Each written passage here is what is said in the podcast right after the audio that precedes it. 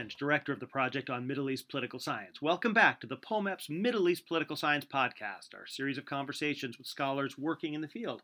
Uh, with us today is Joas Wagemakers. He's from Utrecht University and the author of a new book uh, Salafism in Jordan, a Political Islam in a Quietist Community. It was recently published by Cambridge University Press.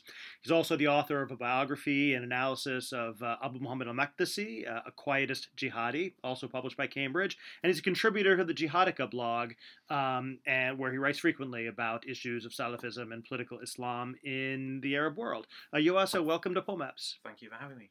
So let's talk about your book, Salafism in Jordan. Uh, why don't we start? And maybe you could just explain to us what what is it about Salafism in Jordan that uh, that merits a book, and and what is it that for the average kind of non-specialist uh, is interesting about Salafis in Jordan that would make them want to read this?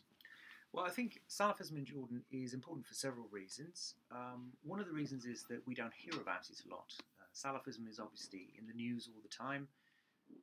It's in the news in Western European countries, for example, as a threat, usually as connected to terrorism.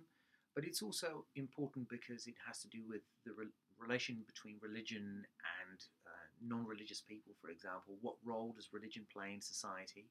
So I think for that reason, the study of Salafism in general is uh, important. But with regard to the Middle East, we usually hear about Salafism in Egypt, uh, sometimes in Yemen, in Saudi Arabia, obviously, but not so much Jordan. And the reason Jordan is important is because Jordan is actually a country that um, some of the most important Salafi scholars in the world live or used to live. Uh, that is certainly true for uh, Muhammad Nasiruddin al Albani, who was perhaps the mm-hmm. greatest Salafi scholar of the 20th century, who died in 1999 in Jordan. He spent the last 15 to 20 years of his life in Jordan. And it is also certainly true for jihadi Salafism, the, the more radical branch of Salafism, um, because Abu Qatada al-Falastini and Abu Muhammad al-Maqdisi, two of the most important jihadi Salafi scholars in the world, also are Jordanian residents and citizens. So Jordan actually, despite the fact that the country does not get so much scholarly attention as the, the other countries I mentioned, actually has a very important, uh, internationally important Salafi community. And the reason I think that uh, a broader audience, just apart from the people who are uh, interested in Salafism as academics, should read this book as well, is that Salafism is a trend within Islam that confronts people who are not religious or who have a different religion than Islam, or even people who are Muslims themselves but not Salafis, with a trend within uh, Islam that really shows them the, the difficulties of dealing with religion that does not fit well into the box of a liberal democracy. Mm-hmm. So, how do you deal with people who are not terrorists, who are not criminals, who do not commit any crime, but are nevertheless people who espouse a certain form of religion that does not square well with the with the mm-hmm. ideals and the standards and the norms that most people in a liberal democracy usually have. And that in, in that sense that that confrontation of views within the context of a liberal democracy or in the case of Jordan, a mild dictatorship, if you want to call it that way, uh, is very interesting and I think also beneficial for mm-hmm. non specialists. Now, in, in, the first chapter of the book, you actually do kind of walk through what Salafism is and, and how we should think about it. Um, how would you describe uh, what makes Salafism a distinctive trend as opposed to maybe more familiar versions of political Islam, such as the mm-hmm. Muslim Brotherhood? Right. Well, I define Salafism as the trend within Sunni Islam, uh, whose adherents claim to imitate and emulate the first three generations of Muslims as closely and in as many spheres of life as possible. And they do that in the sphere of theology, for example, that's the most important one, but also in the sphere of, of legal issues, uh, the Sharia, uh, Islamic law, but also in the personal ritual sphere of all kinds of uh, daily life things that they do and all of these aspects to Salafis are extremely important, and they claim that they imitate and emulate the Prophet in the first three generations of, of Muslims as closely in as many spheres of, in li- uh, of life as possible. And the thing that differentiates these people from, for example, the Muslim Brotherhood is on a doctrinal level that they very often have different views on theology. And they care about theology. and they care about theology very much. I mean, the Muslim Brotherhood is not really interested in that. The Muslim Brotherhood, basically, as as members of the Muslim Brotherhood themselves say, our form of Islam is a very general form. Uh, their slogan is Al Islam huwa al hal, uh, Islam is the solution, and that's basically how far their ideology goes. Obviously, they have more detailed ideas about how that should be implemented, but not much more detailed, actually. Salafis have hugely, uh, hugely detailed ideas about all this sort of stuff, and they have discussions about theology that have no practical relevance for the lives of ordinary believers whatsoever. But they nevertheless find it important to discuss these things simply because they need to hammer out all the theological details of their doctrine. So that's one area where they differ. Another area where they differ is that they have a tendency, not always, but usually have a tendency to circumvent the schools of Islamic law, whereas the Muslim Brotherhood hmm. generally adheres to these schools of law, Salafis usually don't. And also in rituals and their daily lives, they're different. You can even tell the difference from the way they dress, from the way they, for example, the beards and the, the veils, etc. Uh, Salafis very often look different from members of the Muslim Brotherhood. And a final area where they're very different is with regard to politics. The Muslim Brotherhood is a very politicized uh, group, and Salafism, for the most part, some of them are politicized, but for the most part, they're not. They tend to stay away from politics or even anti politics, uh, as we would normally think about politics. So that is um, just a, a short list of, of the most Yeah. important differences between them. So l- let's look at Jordan itself then. And, and as far as I'm aware, this is the first like really serious book length uh, uh, work on Salafi movement in Jordan. And I learned a lot uh, from reading it because it's and, and what I- what I found interesting is how many of the personalities and the figures that that populate the book don't really come up in the kind of the normal political you know analysis of the day. And so let's talk a little bit about where this community of scholars and, and Salafi members, where do they fit into the overall structure of Jordanian politics? Uh, you talk about them as having this uh, very kind of interesting relationship with the state and with the regime. So explain like where Salafis fit into this constellation of the Jordanian monarchy, state, and, and politics. Right. Well, in Jordan, of course, there is the opposition, like the Muslim Brotherhood, the Islamic Action Front. So there are other people who uh, you might call the opposition in Jordan. Then there is the the section of society that you could describe as loyal uh, for tribal reasons, for uh, because they're royal, uh, loyal to the royal family, uh, particularly East Jordanians, um, people of East Jordanian descent, of tribal descent, and Salafis used to be quite a separate category altogether. They used to be quite aloof from politics altogether. This was mostly due to the ideas of Muhammad Nasruddin al-Albani, who This is the quietist trend that you Exactly. that you talk about at the beginning. Exactly. And they were not just quietists in the sense that they did not engage in political activism, but they really didn't care about political activism. They did have political views, but they kept them to themselves. Uh, to give you an example, Muhammad Nasr ad-Din al-Albani was once asked about Palestinians living in the West Bank and if they could not fulfill their religious duties under Israeli occupation.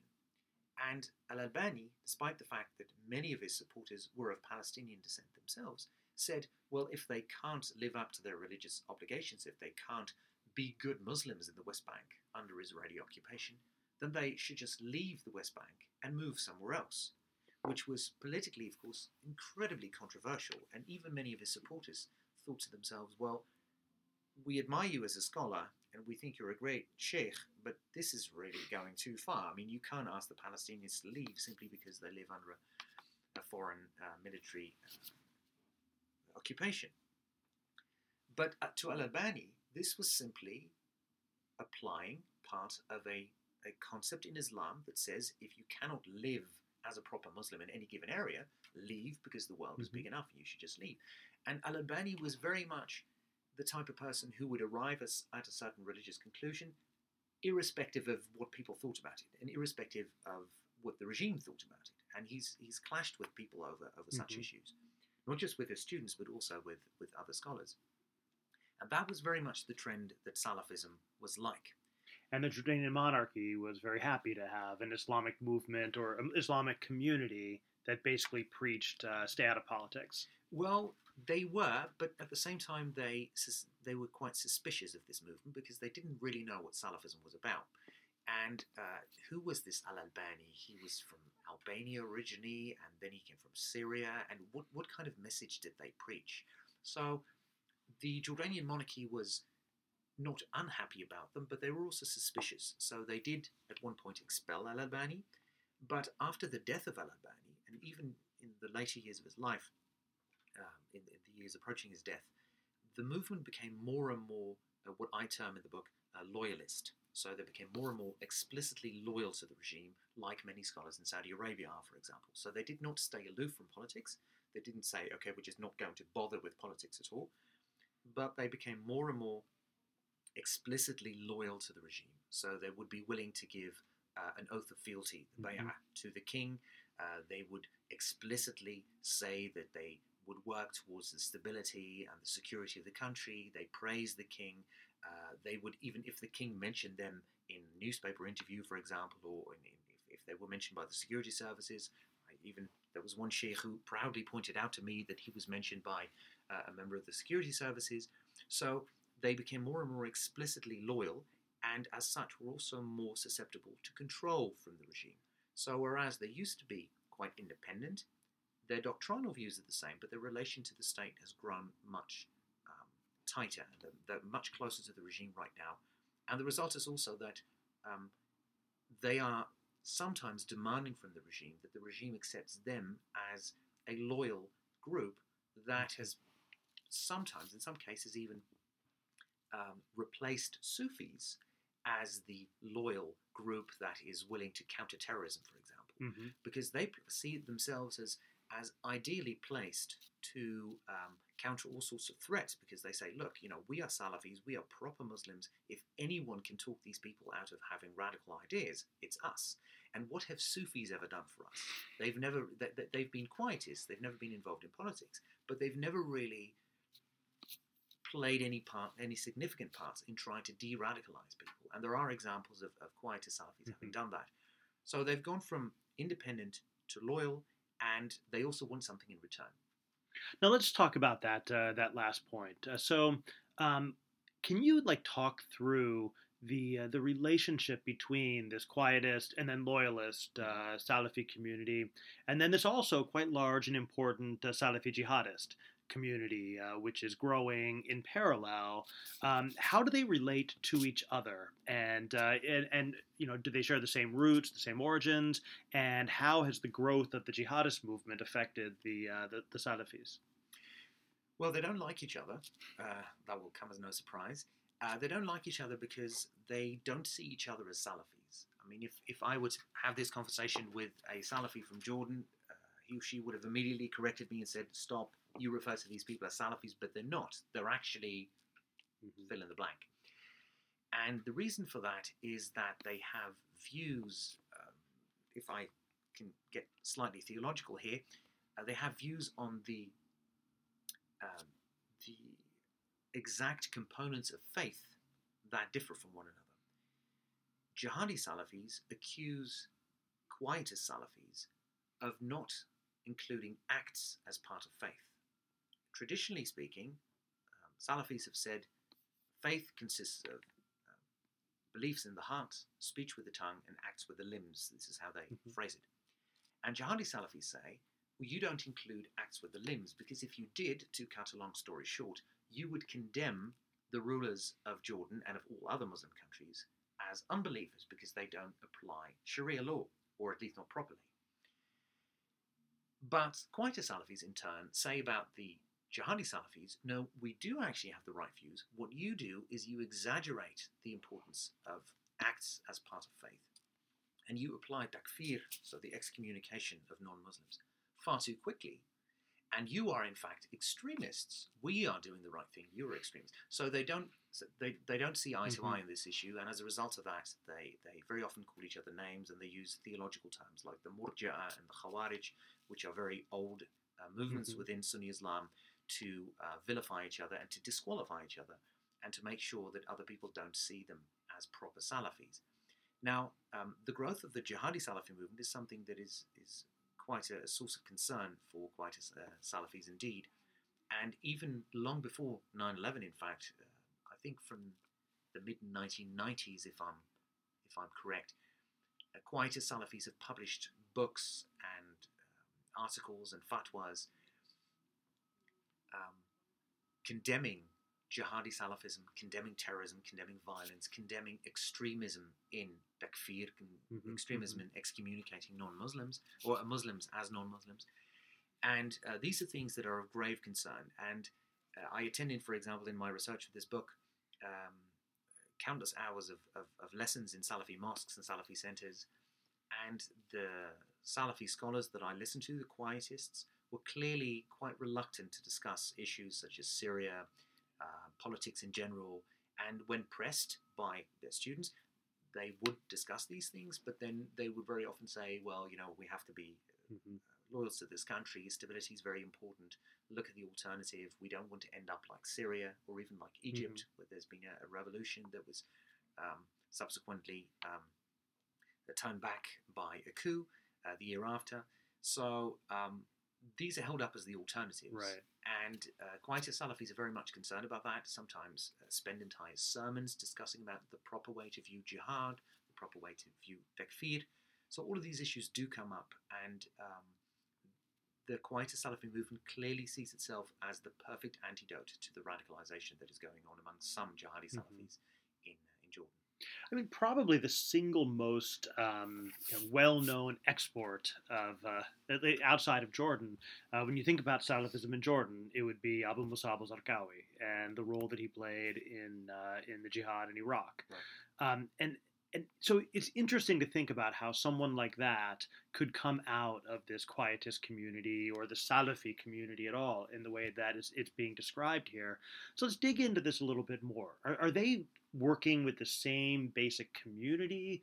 Um, would someone like Zarqawi exist in the same milieu as uh, these other Salafis, or are they really distinct in terms of where they fit so- sociologically, culturally, politically?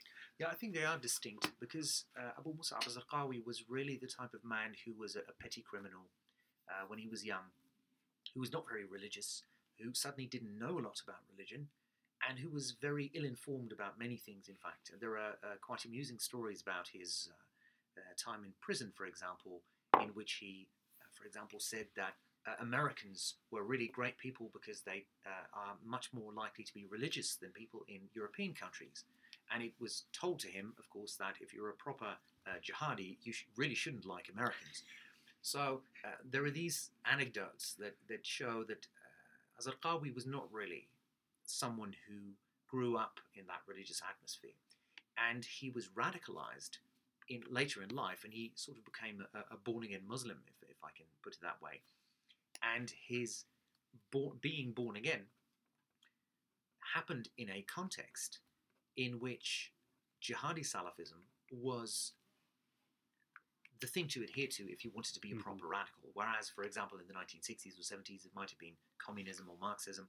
Uh, in, at that particular time, when he radicalized in the 1980s, uh, it was jihadi Salafism. So he was he was not brought up and did not grow up in that milieu, but he was drawn into that milieu by the people around him.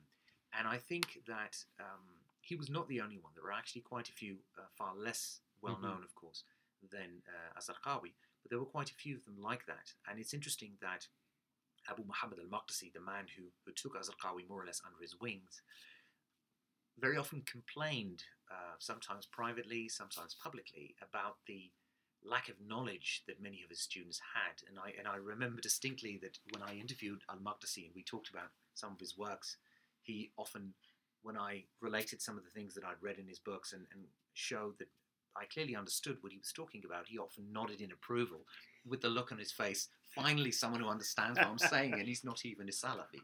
So um, that that that sense of frustration was was almost mm-hmm. palpable mm-hmm. when talking to him. Actually, why don't we uh, for one last thing that we could talk about here is Maqdisi himself, and um, you you previously wrote a whole book about him, and he shows up in this book uh, at several points.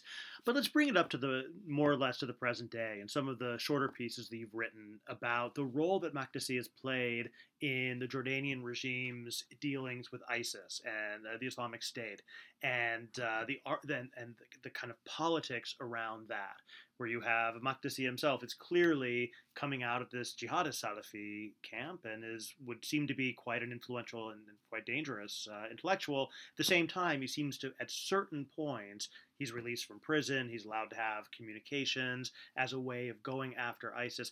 Talk about, talk about this a little bit and how this fits into this tapestry that you've been painting. Mm. Well, Abu Muhammad al-Maqdisi was uh, arrested quite a few times. I can't even remember how many times. That's how often it is.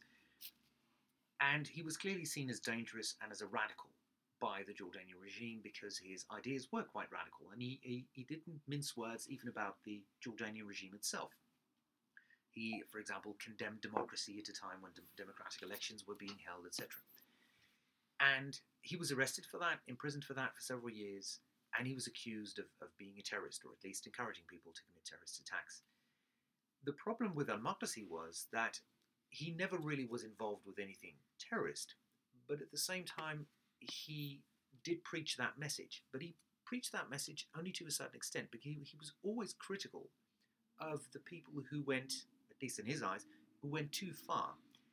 And he always said, Look, I am very committed to this project of trying to establish an Islamic State, a proper Islamic State. We shouldn't wage jihad for jihad's sake. We should have a goal, and the goal is not jihad. Jihad is a means to an end, not an end in itself. And as a result of that, he was quite critical of Abu Musab al-Zarqawi, and he was later quite critical of the Islamic State. And I think I'm not sure because I, I don't know what goes on in, mm-hmm. in, inside the heads of the people who make these decisions. But I think that the Jordanian regime may have thought on several occasions yes, Abu Muhammad al Maqdisi is, is a dangerous individual, but the problem we're coping with now, the Islamic State, is even more dangerous. And al Maqdisi is the sort of man who we can't really use against the Islamic State, but if we release him, he, on his own accord, will preach against the Islamic State simply because he's against them ideologically. And yes, he's radical, but he's less radical and certainly less violent than the Islamic State. So you could argue that what's the saying again that the friend of my that the enemy of my enemy is my friend or something. So they could have argued like that. I don't think, however, that the Jordanian regime has actively used Abu Muhammad al-Maqdisi for that.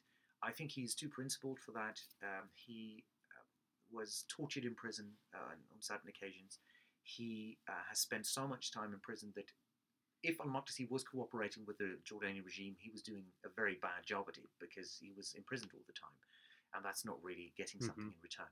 So I do think that the Jordanian regime is happy that there are at least some people who are against the Islamic State from a radical perspective, but at the same time they continue to see al-Maqdisi as, as an enemy and as representing something they don't want either.